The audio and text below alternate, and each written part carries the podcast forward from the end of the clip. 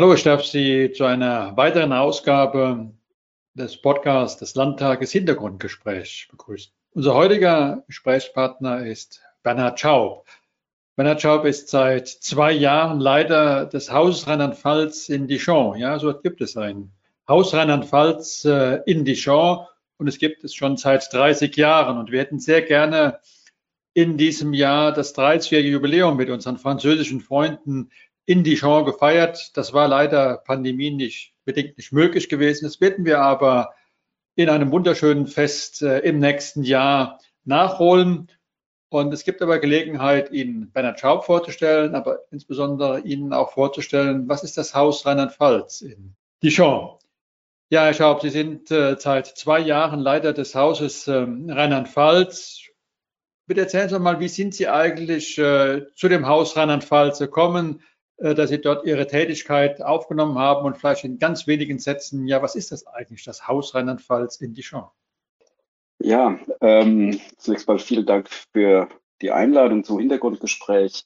Zum Haus Rheinland-Pfalz bin ich schon vor längerer Zeit gekommen, ganz genau gesagt eigentlich schon vor über 10 Jahren. Da habe ich die Stelle als Leiter des Praktikanten- und Mobilitätsbüros hier angetreten, war allerdings auch schon in den Jahren davor immer wieder im Kontakt mit dem Haus, weil ich schon seit jetzt inzwischen fast 20 Jahren hier in Dijon lebe. Und das Haus Rheinland-Pfalz ist einfach die Institution des Deutsch-Französischen hier und war natürlich dann für mich ein wichtiger Anlaufpunkt auch in diesen Jahren davor. Also wie gesagt, seit 2011 arbeite ich hier und als mein Vorgänger Till Meyer in Pension ging, hatte ich mich dann auf die Stelle des Leiters beworben und konnte die Arbeit damit dann eben hier auch fortsetzen. Das Haus Rheinland-Pfalz ist das deutsch-französische Zentrum in Bourgogne-Franche-Comté. Das finde ich immer ist ein ganz wichtiger Zusatzpunkt, dass man sagt, das ist das deutsch-französische.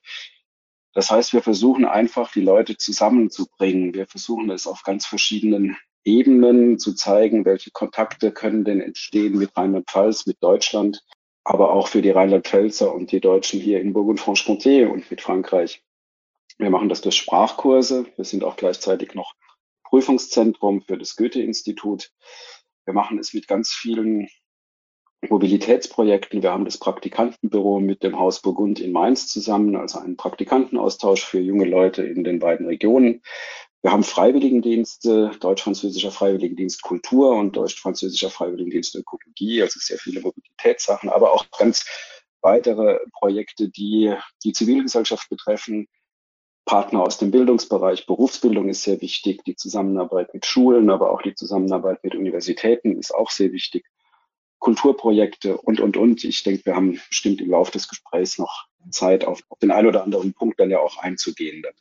Es ist immer ein Erlebnis, in Dijon im Haus Rheinland-Pfalz zu sein, weil nicht nur das Gebäude, was ja ein wunderschönes historisches Gebäude ist, mitten in Dijon mit einem großen Garten, was ja ganz selten ist, mitten in der Innenstadt ein Gebäude mit großem Gartenanlage zu haben. Und das lädt ein, dort zu verweilen. Und dort ist wirklich ein Geist vorhanden, wirklich von einem offenen Europa, so würden sich Europäer ein Europa wünschen. Dazu haben bestimmt in den Jahrzehnten die Mitarbeiter beigetragen, natürlich auch ihr Vorgänger. Die hohe Akzeptanz kann man ja auch daran festmachen, dass sie ja auch die Funktion des Honorarkonsuls haben. Also es ist auch in der Region als ein deutsch-französisches Zentrum anerkannt, insbesondere auch für junge Menschen. Und aber eine ganz wichtige Aufgabe ist, und daraus kommen Sie, aber ihr vorher das Mobilitätsprogramm auch geleitet haben, dass vielen jungen Franzosen, aber auch Deutschen die Möglichkeit gegeben wird, in Praktikas, in freien sozialen Jahren das andere Land kennenzulernen. Vielleicht erzählen Sie etwas über die Aktivitäten des Haus Rheinland-Pfalz in diesem Bereich. Ja, das ist eines der Herzstücke eigentlich des Hauses, denn da können wir ja etwas ermöglichen, was nicht unbedingt immer möglich wäre. Also, dass man die Kenntnis der Lebenswelt auch des anderen hat, nicht nur in dem beruflichen Bereich für die Praktika, sondern überhaupt auch festzustellen, aha, so geht das in Deutschland oder in Frankreich, in Bourgogne-Franche-Comté, in Rheinland-Pfalz zu, denn wir haben ja auch Mobilitätsprogramme, wo man nicht unbedingt die Sprache des anderen so gut beherrschen muss und man trotzdem einen guten Einblick bekommen kann. Das ist für mich immer so ein Teil von dem, was ganz wichtig für uns als Haus ist, dieses gelebte Europa oder Europa auch in den Regionen im Alltag zu sehen. Denn da können wir bei allen Erklärungen, die man über einen europäischen Gedanken immer abliefern kann, das doch im ganz Konkreten ja auch umsetzen. Das heißt, wir organisieren die Praktika für junge Menschen zwischen 16 und 30 Jahren in ganz verschiedenen Bereichen. Wir geben also keine Angebote zunächst mal, sondern wir machen eine à la carte Suche.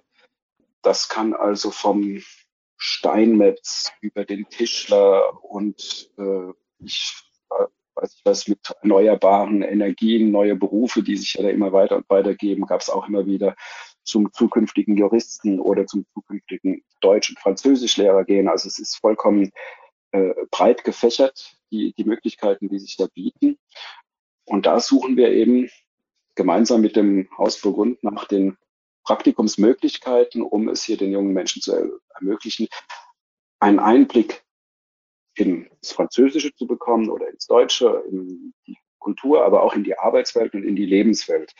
Und ganz besonders schön ist es dann, wenn man nach manchmal einigen Jahren sogar die Rückmeldung bekommt von ehemaligen Praktikanten. Ich hatte das jetzt gerade vor ein paar Wochen, da hat sich jemand bei mir zurückgemeldet, hat mir geschrieben, hallo, ich bin jetzt Wirtschaftsjurist in Leipzig und das habe ich unter anderem auch dem Haus Rheinland-Pfalz zu verdanken, weil ich durch die Praktika diese Einsicht bekommen konnte, die mir geholfen hat, dann meinen eigenen Berufsweg zu gehen. Und das ist ein junger Jurist, der sagt, er wird jetzt auch aller Voraussicht nach nicht mehr unbedingt da zurückgehen, sondern sieht seine Zukunft in diesem deutsch-französischen Rahmen. Das betrifft also hier die Praktika, aber Praktika oder Mobilität beschränkt sich dann nicht nur darauf, sondern eben auch auf die beiden freiwilligen Programme in der Kultur und in der Ökologie. Das ist ein Programm, was unter dem großen Dach des Deutsch-Französischen Jugendwerks organisiert wird und wir eben diese beiden speziellen Programme durchführen. Junge Menschen aus den beiden Ländern zwischen 18 und 25 engagieren sich ein Jahr lang im Partnerland in einem ökologischen Rahmen. Das kann auf einem Biobauernhof, bei einem Biowinzer sein. Das ist aber zum Beispiel auch in der Energieagentur in Kaiserslautern.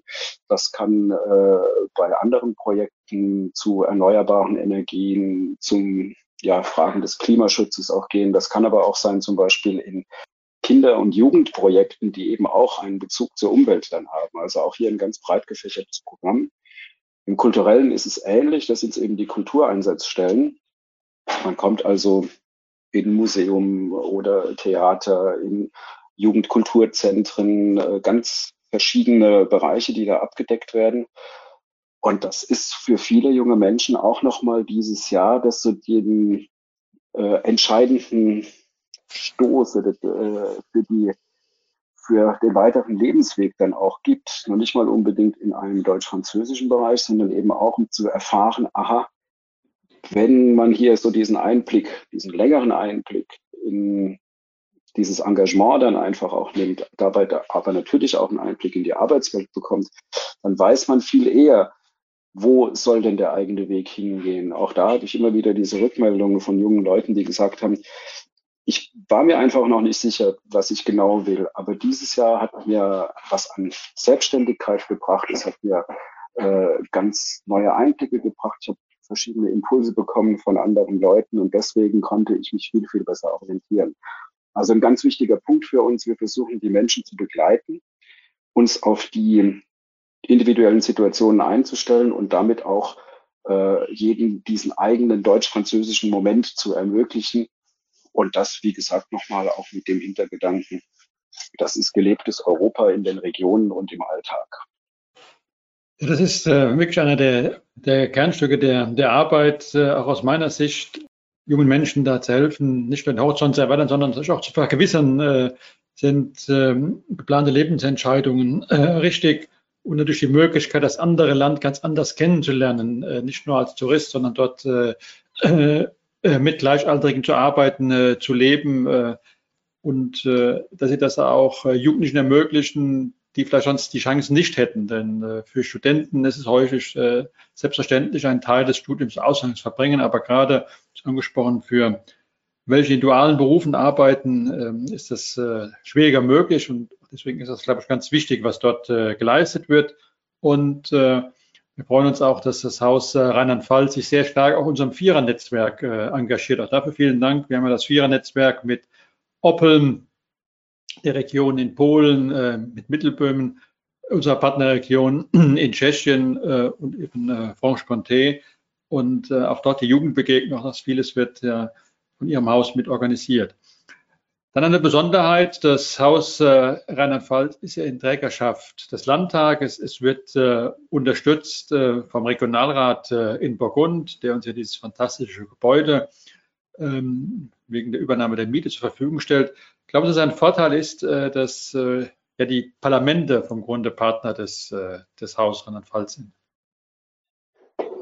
Ja, das ist ein sehr, sehr großer Vorteil, denn es ermöglicht ja in unserer Arbeit hier im Haus, dass wir als Bindeglied auch auftreten können zwischen dem Parlament, also auch einer politischen und institutionellen Ebene, aber dann auch damit die Verbindung finden können zur Zivilgesellschaft oder auch anderen Einrichtungen, sei es in Rheinland-Pfalz oder auch in Bourgogne-Franche-Comté.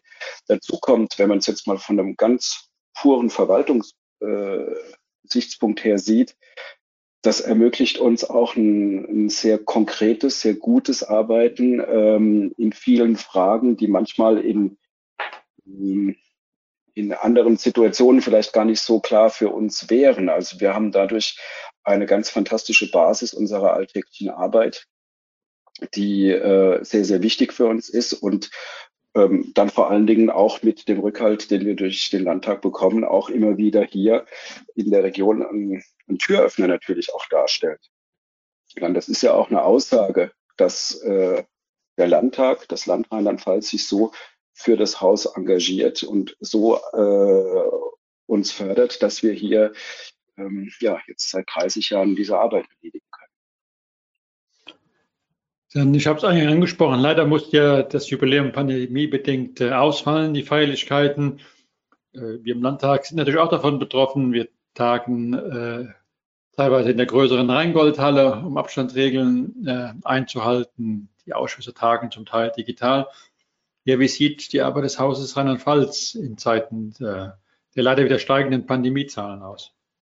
Also ich würde mal sagen, dass trotz aller Einschränkungen, die natürlich bestehen und die uns, man muss es auch ganz deutlich mal sagen, dass das gewisse Frustration dann auch bei allen Mitarbeiterinnen und Mitarbeitern natürlich hervorruft, wenn wir sagen, wir planen hier einen schönen Empfang für 30 Jahre Haus Rheinland-Pfalz, wir planen noch einen großen Weihnachtsmarkt dazu und wir müssten es dann doch ganz kurzfristig absagen oder zumindest verschieben. Aber gleichzeitig können wir dadurch sehen, was denn unsere Arbeit eigentlich ausmacht. Dieser direkte Kontakt zu den Menschen. Wir mussten in diesen inzwischen ja 1,5 Jahren oder fast 2 Jahren schon uns immer wieder überlegen, wie können wir den Kontakt halten, wie können wir präsent sein und die Angebote, die bei uns gemacht werden, die ja eben nicht nur ein kulturelles Angebot ist mit Lesungen, Konzerten oder Ähnlichem, sondern eben noch viel, viel weiter darüber hinausgeht. Wie können wir damit nahe an den Menschen bleiben, auch wenn wir sie nicht treffen können? Und das war für uns ein ganz wichtiger Prozess, den wir eigentlich in den letzten Monaten da durchlaufen sind, da man sich ja auch selbst nochmal dann hinterfragt, wie diese Arbeit denn eigentlich sein soll und wie wir es schaffen, dass wir keinen Stillstand dann da akzeptieren zumindest und immer wieder schauen, wie das weitergeht. Und das hat relativ gut funktioniert, natürlich manchmal nicht unbedingt immer gleich das Ergebnis gebracht, das man sich vielleicht gerne erhofft hätte, aber insgesamt konnten wir doch sehr, sehr viele Aktionen durchführen. Und wenn man dann einfach mal schaut, dass im Bereich unserer beiden Freiwilligenprogramme die Anzahl der Freiwilligen weiterhin angestiegen ist, dann sehe ich das als einen großen Erfolg in dieser Pandemiezeit oder auch die Anfragen im Praktikabereich sich gut gehalten haben. Wir haben im Moment in den letzten Wochen zum Beispiel auch sehr, sehr viele Anfragen gehabt, die aus dem berufsbildenden Bereich kommen. Das ist ja für uns ein extrem wichtiger Bereich, ist mit Projektanfragen, wie man da nochmal das zusammenführen kann. Und es ist ja dann einfach vielleicht für uns auch wichtig zu sagen, dann bereiten wir jetzt diese Zeit nach der Pandemie vor, wenn wir in Ruhe und in Sicherheit auch uns wieder treffen können und dann direkt die Projekte durchziehen können.